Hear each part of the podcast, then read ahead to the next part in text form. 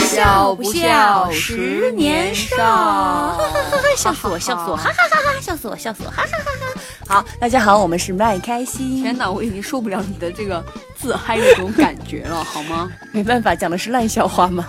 印度的笑话已经烂了太久太久了，我们见好就收，好吗？当然，嗯，好，结束吧。印度烂笑话。所以今天我们还是要给大家讲的是各种莫名其妙的消费，也是印度的笑话，就一个大集合，印度小费大集合。对，最后一期。然后多买多送，少买少送，不买没就是要告诉你们，我们在印度花的钱什么钱最多呢？就是小费。为什么呢？因为印度大小事情都要收小费，包括你上厕所，包括你拿卫生纸，包括你要吃口香糖，包括你干任何事情，你会经常在他们所有说说那些我们听不懂的英文后面加一句 tips。Yes，tips。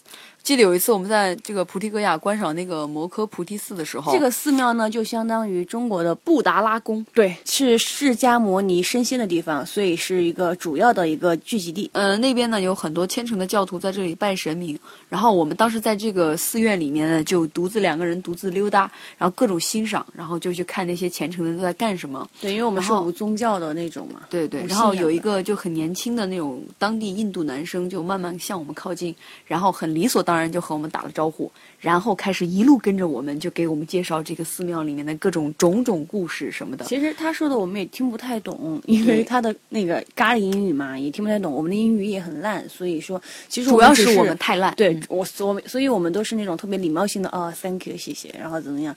毕竟我们只是一个游客，只是纯观赏性的过来去玩游玩的。嗯，当时我们心里就是那样想的，就是这种地方对吧？各种攻略我们也看了不少，其实我们自己理解一下什么的也是可以的，我们不需要。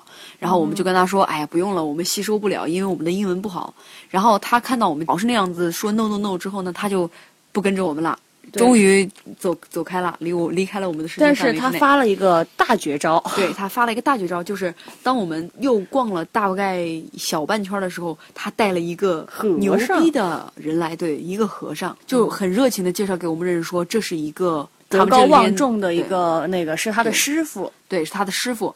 然后呢，他把这个师傅介绍给我们之后呢，师傅就送了我们两片菩提叶子。当时一看，哦，是真的那种菩提叶子，因为在印度的那个菩提叶呢是挺神圣的一个东西，它是不许摘的，只能等它这种自然落下之后，你才能把它捡走。然后我们当时呢就被他带到一个很大的菩提树下，然后呢让我们跪拜，然后念经给我们听。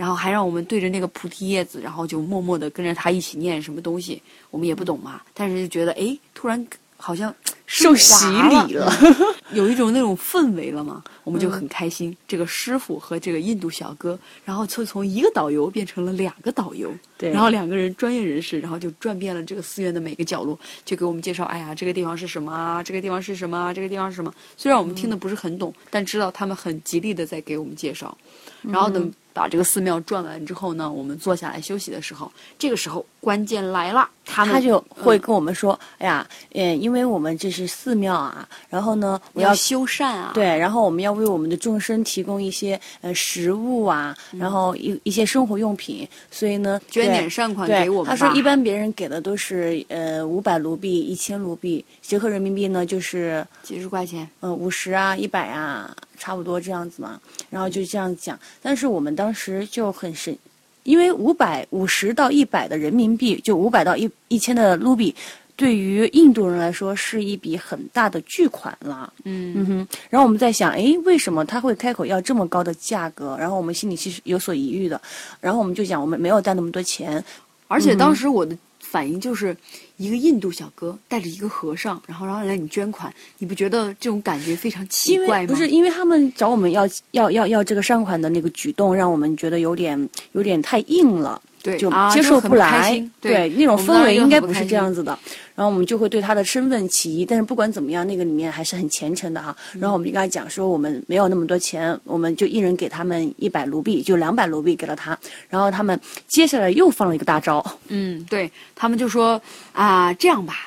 明天呢，你们早点来，我呢可以再帮你们读一些什么什么经，而且早上的风景很漂亮。对，然后你们把钱给带过来，对，你们到时候多带一点钱。我们心里想，哦，原来是这样子的。对，然后我们就就觉得啊，就这样一种方式，行为方式很容易让人产生反感和质疑他们的这种教义，就感觉哦，他们是这种放长线钓大鱼，今天给你小甜头，明天让你哎。对，反正我们把这个归为小费的一种。然后呢，另外我们还遇到什么样的小费情况呢？是这样的，嗯，就是在印度有一次我们在寺庙里面逛嘛，然后有个警察叔叔，警察叔叔，然后走过来就带着我们在那个庙里面逛，然后还很主动的帮我们拍照，然后给我们介绍，他就自己非常非常之主动，然后把我们相机抢过来要给我们拍照。他说啊，你们两个人不好拍照吧？然后我帮你们拍，拍卡上各种拍。他说，哎，你们站在这儿，我帮你拍。然后有一些印度人在寺庙里面，我们也在寺庙里面的时候，还会让那些印度人。出去，然后给让我们专享那个寺庙，给我们拍照。我们当时就很惊讶，为什么这样呢？我们当时觉得哇，人民警察爱人民，他们好有奉献精神啊！对外国人特别的友好，然后还会让我们说，哎，你摆这个 pose，摆那个 pose，教我们各种摆 pose 会怎么好看？这样拍好看，那样拍好看。结果走出门的时候，他说了一句话，让我们大跌眼镜。他说：“Oh tips。”对，他说：“Money, money, tips。”对，嗯好，还有很多很多这样的事情。当时，当时我就想，哎呦，在中国的话，这就是变相要红包，你知道吗？在那边的话，我们就不跟他们就微信给我说，哎，给我两块钱，我要买游戏币一样。对，但是当 但但是不是所有的人都这样吧？我相信啊。嗯。还有一次就是在瓦拉纳西街头的时候，有一个长得好可爱、天真烂漫的小男孩，从远处背着书包跑过来，一看就是穿着校服嘛，然后跑过来仰着头，笑得非常非常可爱。然后他说：“Hello, how are you？” 然后我们就当时被他的笑容融化了嘛，然后就跟他说哦，hello，然后 so cute，然后正想好好的呵护他一下的时候，他马上说 give me ten ruby，OK。我们当时两个人就惊呆在那上，石化了。哎呦，当时我们就啊呦一口老血喷在他的脸上，就是这种感觉，心里万头草泥马，砰砰砰的。别叫人家小孩子。好，还有另外一件事情，我让想又想起来了。就有一次我们去印度菜市场去买菜啊，买菜的时候呢，就突然跑来一大群的那种小朋友，特别特别小，大概就就刚刚会讲话三四岁的那种，五六岁，对，最大的五六岁，跑过来一群人围着你，然后说啊，Give me ten rupees，ten rupees，就是。给我十块钱，给我十块钱。我们当时就惊讶了，然后我当时就其实我的想法是很气愤的。我想，我为什么要给你钱呢？一群的人找你找样，然后我就跟他讲，我说你会唱歌吗？你会跳舞吗？啊，他们说 no no，give me 呃就 ten rupees，就给我十块钱，给我十块钱。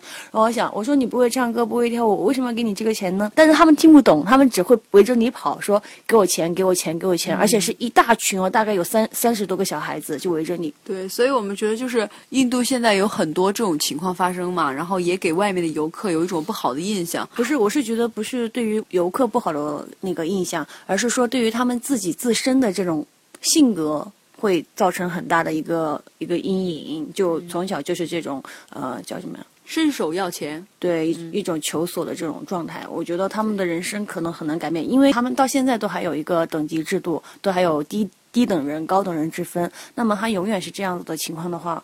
就让人特别的难过和心疼。希望那个我们以后再去印度的时候，这种现象呢就少一点。是的，因为后来我们遇到了一群特别积极的一些大学生，他们正在反对这种制度。但是可能未来的路会会很长，但是还是要抱有希望，对不对？好，这就是我们的印度的笑话大集合的最后一篇了。对，The last one，开心吗？烂笑话终于要结束了，是印度的烂笑话要结束了。OK，好，那么我们之后呢会跟大家讲什么呢？我们还是预告一下，就是我们之前是在国内一直搭车旅行，搭顺风车。那么我们遇到了很多很有趣的事情，我们会跟大家分享我们搭错车的一些旅行的事迹。对，搭车哦，搭车也是很有趣的。对，我们烂哦，比印度还要烂。我跟你讲，遇到很多神奇的事情和和特别可爱的一些人。最后一期。拜拜，拜拜！祝大家有愉快的一天。